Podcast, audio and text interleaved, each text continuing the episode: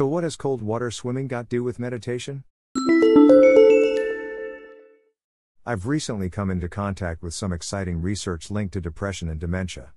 Several academic papers suggest changes to blood circulation may positively affect mental health. A scientific study of middle aged men who practiced sauna bathing in Finland indicated they were less likely to experience dementia than their peers who didn't take saunas. A degree of support in this general direction comes from other evidence that cold showers may have a beneficial effect on depression. Over the last decade, we have also started to see claims linking open water swimming, cold water swimming, with improved mental health. Saunas, cold showers, and cold water swimming affect us in different ways, but they all share the ability to alter the body's temperature. A rapid increase in body temperature leads to a widening, dilation, of the blood vessels, increasing the blood flow.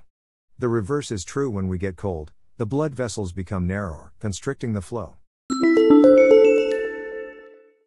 We are uncertain of exactly how rapid temperature changes alter blood flow in the brain, but we can be sure it does have an impact. So, what have showers, sauna, and swimming got to do with meditation? What may surprise many people is meditation can also change our heart rate and blood pressure.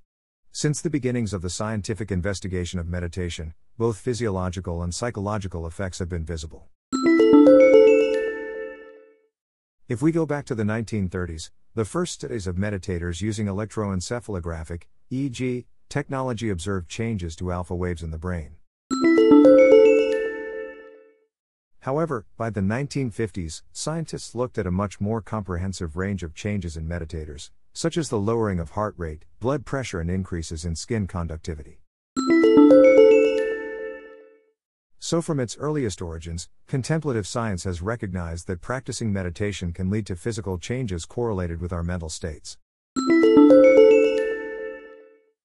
There is no question that meditation acts differently compared to physical activities in warm or cold environments.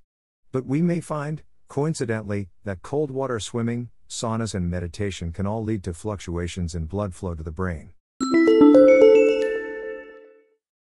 The term meditation is imprecise, there are, of course, thousands of different meditation and mindfulness methods. Each distinct method is likely to have a particular effect on your mind and body. Rather like physical exercise, mind training will make most of us fitter but not in the same way and at the same rate.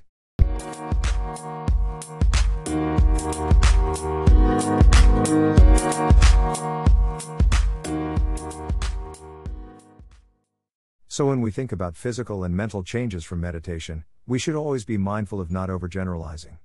But even with the limited evidence available, there is a case to argue that circulatory changes during meditation may be linked to improved mental health.